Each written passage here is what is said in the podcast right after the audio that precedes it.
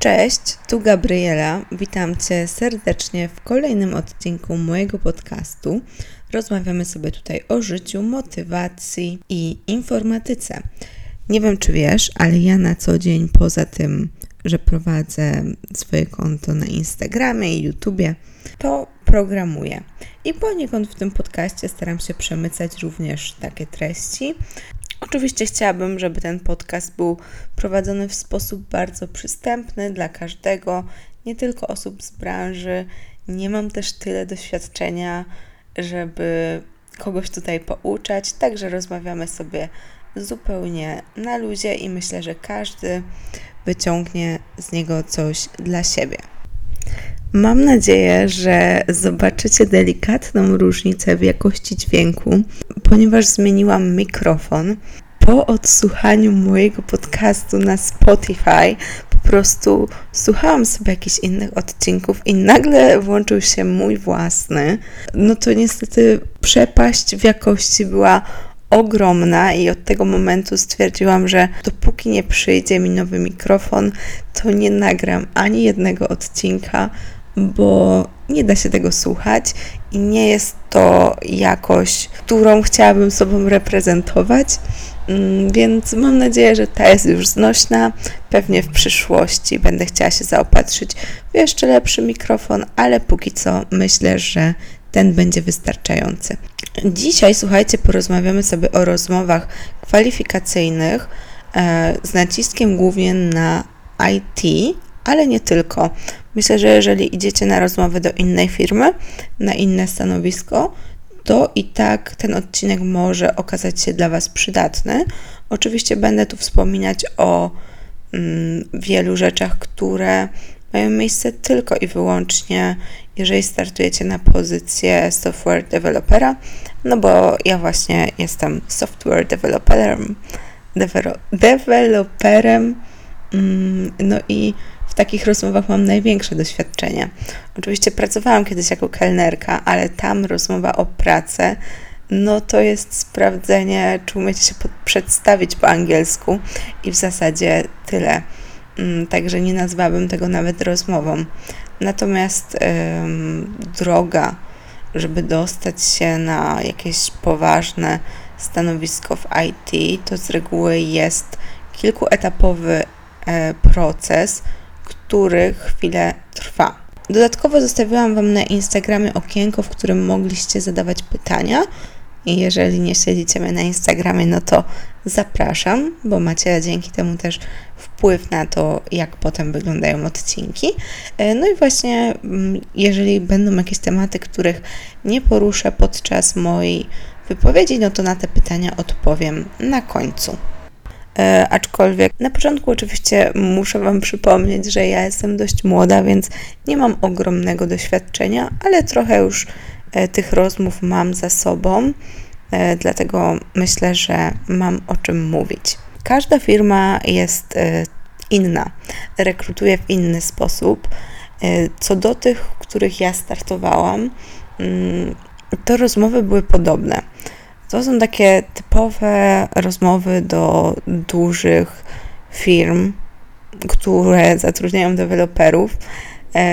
Google, Facebook, Microsoft, Qualtrics w Polsce mm, i myślę, że wiele innych mniejszych również ma podobną bazę pytań. I to są pytania typowo algorytmiczne, chociaż algorytmiczne to jest nawet za dużo powiedziane, Mm, to są zadania bardziej e, na struktury danych i myślenie. I to można wyćwiczyć. Nie na każdych studiach jest wystarczająca ilość tego typu zadań, żeby potem dobrze sobie radzić. No, u nas to połowa studiów to były takie zadania. No, może przesadzam, ale naprawdę bardzo duży nacisk był mm, kładziony na algorytmy i właśnie tego typu zadanka, ale wiem, że nie wszędzie tak jest i dla niektórych mm, to jest nowość, a uważam, że jest to jedna z podstawowych rzeczy, które bez problemu możecie sobie przećwiczyć w domu, bo te zadania naprawdę po pewnym czasie okazują się schematyczne i proste więc szkoda iść tak kompletnie na żywioł. Według mnie znacznie lepiej przygotować się. Także pierwsza moja rata, przygotujcie się. E, I jak się przygotować? Gdzie? No właśnie, no zależy gdzie startujecie. Warto zacząć od tego, żeby zrobić research w sieci, e, żeby poczytać o co pytają. Mm, I jeżeli właśnie e, będą to takie typowo algorytmiczne zadanka, no to możecie je ćwiczyć na przykład na Hacker Ranku. To jest taka stronka bardzo przyjemna. Od razu te zadania są tam sprawdzane. Są też rozwiązania. E, jest forum, gdzie wypowiadają się różne osoby o swoich rozwiązaniach, prostszych, trudniejszych. Możecie tam wybrać język programowania. Także naprawdę bardzo przyjemna strona. Mm, do tego jest mega oklepana książka Cracking the Coding Interview, która właśnie jest fajna na początek, bo e, ma całkiem przyjemne zadania, są dobrze omówione ale one są już tak znane w sieci, że mało w której firmie pytają o nie, konkretnie o nie, no bo po prostu są już takie trochę mm, no, zbyt utarte. Mm, dlatego na pewno nie uczyłabym się rozwiązań na pamięć, w ogóle to jest jakaś głupota.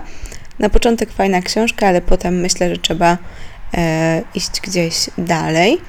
No i oprócz HackerRanku jest jeszcze LeetCode. LeetCode też ma swoją książkę, która jest płatna, raczej nie znajdziecie jej e, za darmo w sieci. I tam są już trochę ciekawsze zadania niż e, w Cracking the Coding Interview, dlatego mm, polecam, jak ktoś woli uczyć się w takiej formie, to polecam tą drugą, aczkolwiek spokojnie możecie nic nie kupować i korzystać tylko z tych darmowych zadań i i jak zrobicie ich dużo, to myślę, że to będzie wystarczające. Jeżeli ktoś ma takie problemy, że się stresuje albo robi zadania za wolno, to ja też polecam e, sobie wystartować w kilku kontestach na Code Forces. To jest w ogóle fajna gra, e, bo macie określoną, macie określony czas i tam są Zadania do zrobienia są prostsze, trudniejsze i potem w ogóle jest cały ranking wszystkich zawodników, także no naprawdę to jest prawie tak fajne jak e, granie w gry komputerowe. I ja na przykład miałam, dalej mam taki ogromny problem, że jak się stresuję, to znacznie gorzej myślę. Nie zawsze tak jest, ale akurat w tym przypadku mm, tak było. I kontesty były dla mnie bardzo trudne. Zrobiłam dosłownie kilka e, i teraz myślę sobie, żebym wróciła do tego po prostu dla fanu, ale zmienił mi się trochę mindset. Wtedy to była dla mnie męka, ale myślę, że i tak to, że zrobiłam ich kilka, mm, trochę poprawiło moją pewność siebie i właśnie takie działanie mm, pod presją czasu no bo jednak ten czas podczas rozmowy jest ograniczony i trzeba się spieszyć. Więc jeżeli macie takie ślimacze tempo, e, to to jest e, dobre, żeby sobie przećwiczyć trochę szybsze myślenie. Są firmy, które zadają pytania bardziej w oparciu o wiedzę, aczkolwiek ja za tym nie przepadam, bo według mnie wiedza to jest e, coś, co można nadrobić. Każdy przychodzi z nieco innej szkoły, innej uczelni i to jest normalne, że nie wiemy wszystkiego. Oczywiście są tam jakieś podstawy, które powinien znać każdy programista, ale z drugiej strony, czy to, że nie znasz jakiejś drobnej rzeczy, definiuje to, czy będziesz dobrym pracownikiem? No nie sądzę. Może akurat to jedno zdanie cię przez całe twoje życie ominęło. Ktoś ci to powie i już sobie zapamiętasz, tak? Więc dla mnie to jest trochę dziwne, jak w firmach pytają stricte o wiedzę albo o jakieś e, niuanse związane z językiem programowania. Bo wiecie, język to jest tylko język. Dobry programista napisze kod wszędzie, bo po prostu sprawdzi sobie to, czego nie wie w sieci, a trochę ważniejszy jest mindset. No ale z jeszcze jednej strony te zadania są dość schematyczne i można się ich wyuczyć, dlatego też to jest pytanie, na ile one oceniają myślenie, nie? Ale to już jest e, grubsza rozkmina. Po prostu poćwiczcie sobie zadania e, czy pytanie bardziej wiedzowe, w zależności od tego, co wymaga firma, do której startujecie. Druga moja rada to jest szczerość, bo nieważne o co Was pytają, jeżeli nie wiecie, tak kompletnie nie wiecie, to według mnie lepiej jest powiedzieć nie wiem.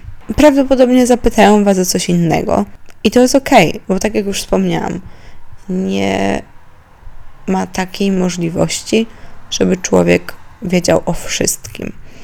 I wiele firm, przynajmniej takich firm, w których ja osobiście chciałabym pracować, docenia to, że ktoś jest szczerze w stanie przyznać się do błędu albo do tego, że po prostu czegoś nie wie. A gdy ktoś zaczyna lać wodę, to już zapala się taka lampka ostrzegawcza, bo potem bardzo ciężko jest pracować z taką osobą. Znacznie lepiej jest, jak ktoś umie powiedzieć, że nie wie, bo wtedy ktoś inny mu wytłumaczy i już wie. A jak będzie cały czas udawał, że ma to na końcu języka, a tak naprawdę to mówi jakieś randomowe słowa, które nie składają się w całość, no to no, nie wróżę mu dobrze.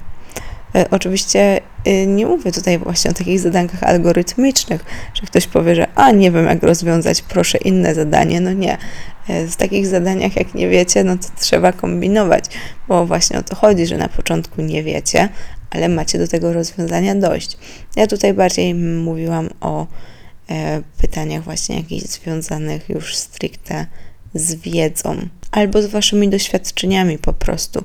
Jeżeli nigdy nie mieliście mm, sytuacji, o której was pytają, no to po prostu powiedzcie. Tak samo jak pytają was o wasze wady, to odpowiedź nie mam wad albo jestem zbyt pracowita, to nie jest dobra odpowiedź. To jest po prostu walenie ściemy.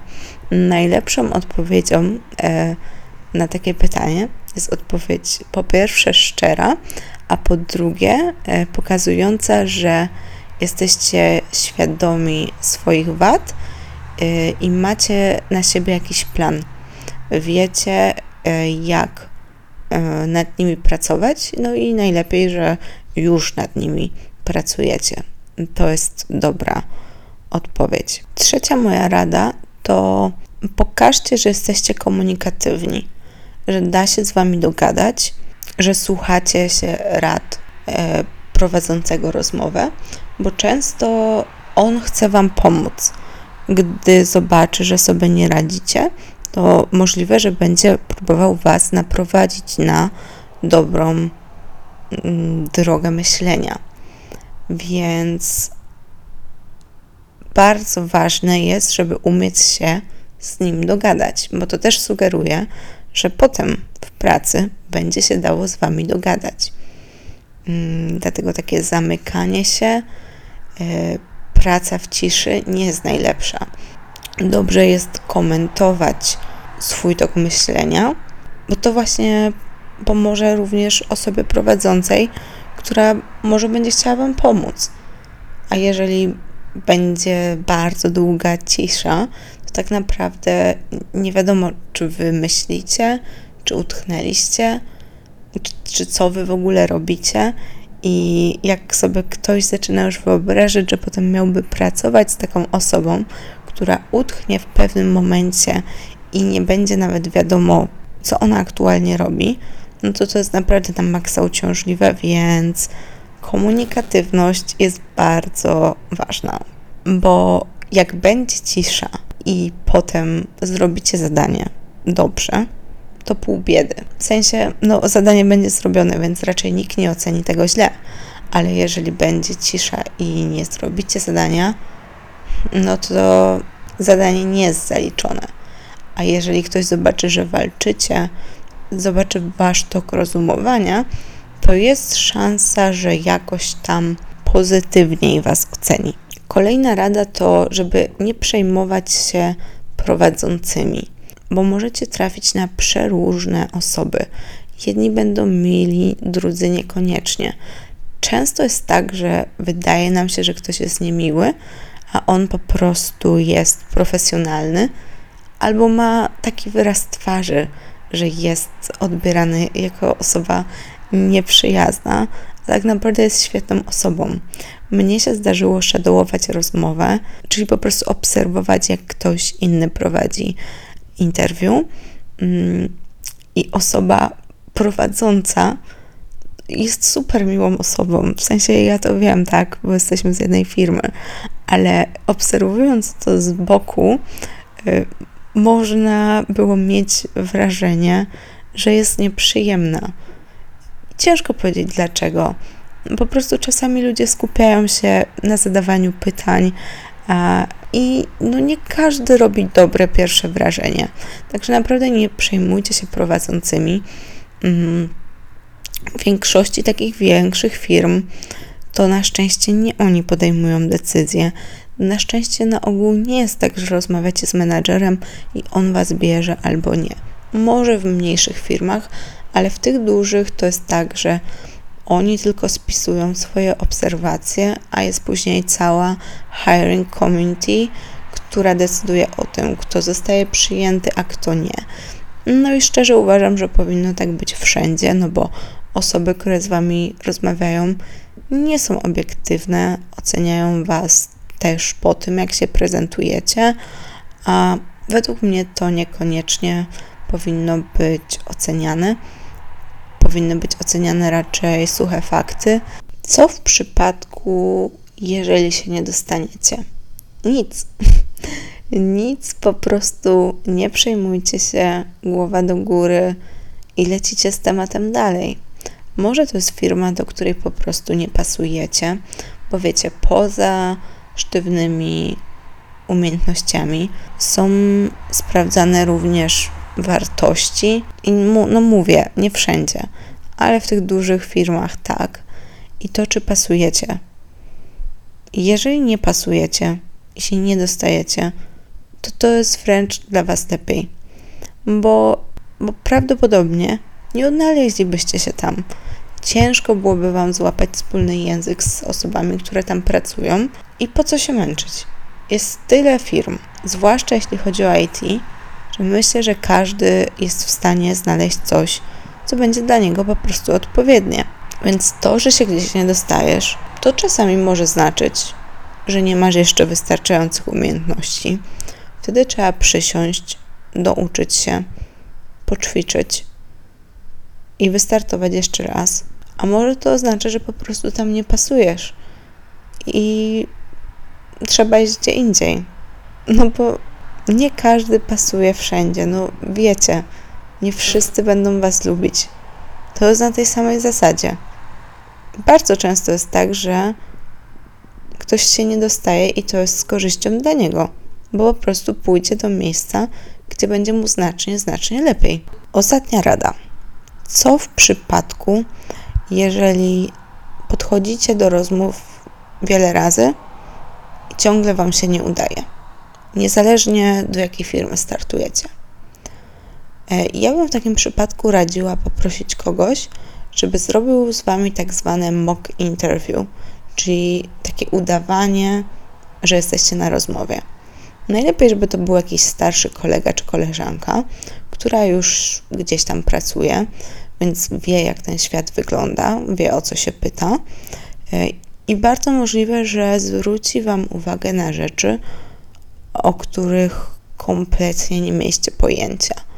Wy na przykład ćwiczycie rozwiązywanie zadań, a potem się okazuje, że macie problemy z komunikacją, że nikt nie rozumie waszego rozwiązania.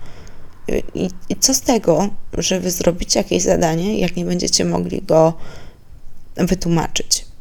No, takie rozwiązanie no, nie zawsze przejdzie. Zależy od prowadzącego. Jeden z, po samym kodzie mm, wywnioskuje co mieliście na myśli, a drugi nie.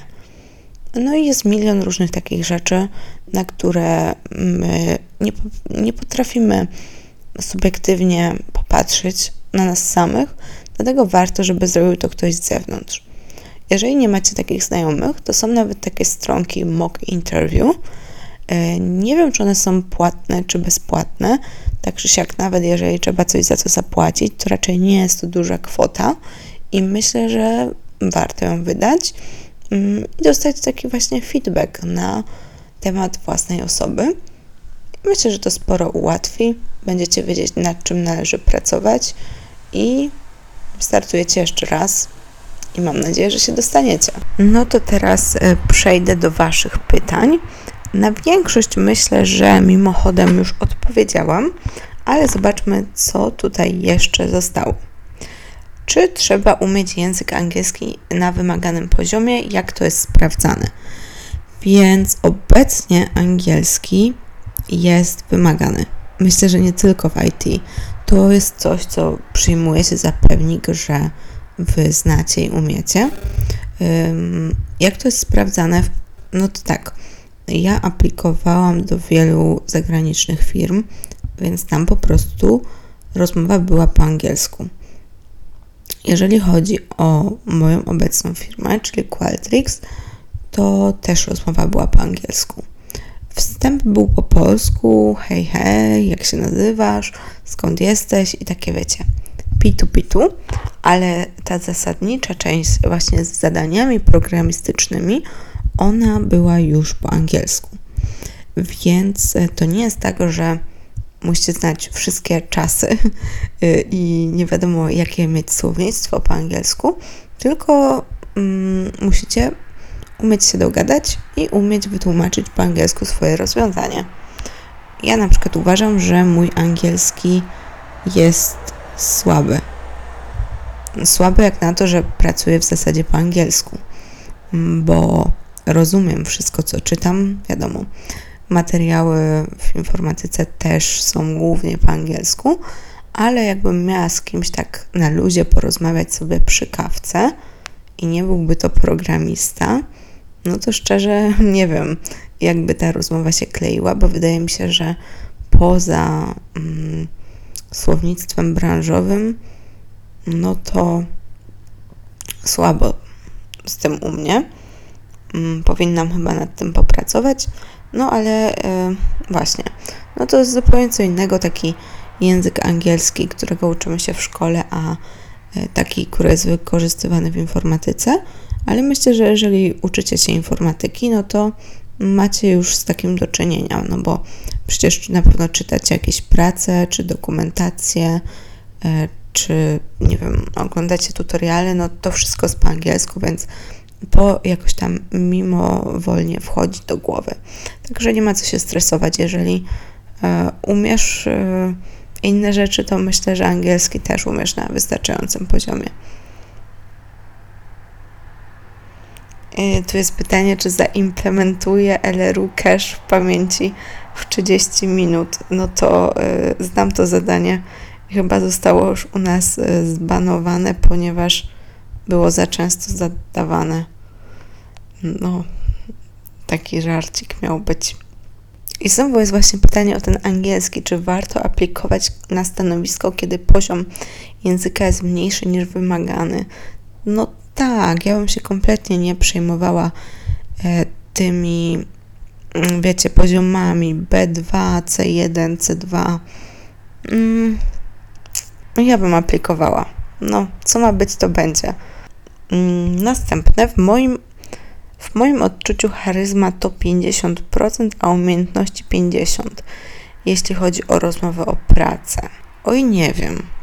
Mm, może na stanowiska niezwiązane z IT, albo związane z IT, ale już takie wyższe stanowiska, gdzie mniej e, jest tych rozmów technicznych, a więcej jest takich mm, o Was, o tym, co już Wam się udało dokonać, mm, to może faktycznie ta charyzma być bardzo ważna, ale jeżeli jesteście świeżo po studiach i to jest Wasz początek, to raczej większość rozmów jest stricte technicznych. I jasne, że osoba charyzmatyczna lepiej jest w stanie to wszystko ubrać w e, słowa, tego się po prostu milej słucha, ale koniec końców zadanie ma być zrobione, czy pytania, które Wam zadają, no to musicie na nie odpowiedzieć. I charyzma ma tu no, mało. No, mało Wam pomoże. Trochę na pewno, ale mm, powiem tak, jak ktoś jest dobry, to się dostanie bez charyzmy. Jak jest słaby, to nieważne jak bardzo charyzmatyczny by nie był, to się nie dostanie. A jak jest gdzieś po środku, no to loteria, nie? No to, no to faktycznie może wtedy pomóc. Czy uważasz, że dziewczyny w branży IT są częściej wybierane na etapie przeglądania CV? Mm, tak, na pewno tak. Nie uważam, żeby miały łatwiej, bo pytania, które dostajecie, są takie same i nikt potem mm, nie patrzy e, na waszą płeć. Jeżeli ja prowadzę interview, mm, no to później wypełniam taką formatkę o kandydacie i ja tam nawet nie piszę, jakiej on był płci. Nie powinno się tego pisać. Więc potem w dużych firmach to już raczej nie ma znaczenia, ale jeżeli chodzi o przeglądanie CV, to jak najbardziej, no bo rekrutacja ma y, na przykład cel, żeby przyjąć tyle i tyle kobiet, dlatego częściej będą uderzać do kobiet. Mojej opinii na ten temat w tym podcaście nie chciałabym mm, zawierać, ale dobrze, że potem jest przynajmniej w miarę sprawiedliwie. Nie wiem, czy wszędzie, ale mam taką nadzieję. Rady dla osób świeżo po studiach i w trakcie, które będą aplikować do pierwszej staży czy na staż. Y, no to wszystko to, co powiedziałam, myślę, że to są właśnie idealne rady dla takiej osoby. Mm, a dodatkowo powiedziałabym jeszcze, żeby się nie przejmować, nawet jak się nigdzie nie dostaniesz na staż, to można sobie popracować w domu, y, poduczyć się y, i mieć po prostu wakacje, bo jeszcze się w życiu napracujesz. Mm. No i potem będzie tylko z górki. Jak dostaniesz e, pierwszą pracę czy pierwszy staż, to potem naprawdę będzie bardzo, bardzo z górki. Więc to jest e, jedyna trudna rzecz oprócz e, ogromu nauki. Mm, no to pierwszy krok, a potem już poleci, także nic się nie przejmuj. Będzie dobrze. Ok, na dzisiaj jest to już wszystko. Mam nadzieję, że taki odcinek Wam się spodobał. Mm, jeśli tak, to dawajcie znać. Bardzo doceniam, jak udostępniacie mój podcast, jak piszecie do mnie, że coś to wnosi do waszego życia. Jest mi wtedy bardzo, bardzo miło i wiem, że to, co robię, ma sens. Tak samo, jeżeli są jakieś tematy, które chcielibyście, żebym poruszyła, to również możecie do mnie pisać. Hmm. Najlepiej na Instagramie My widzimy się za tydzień. Do zobaczenia. Cześć.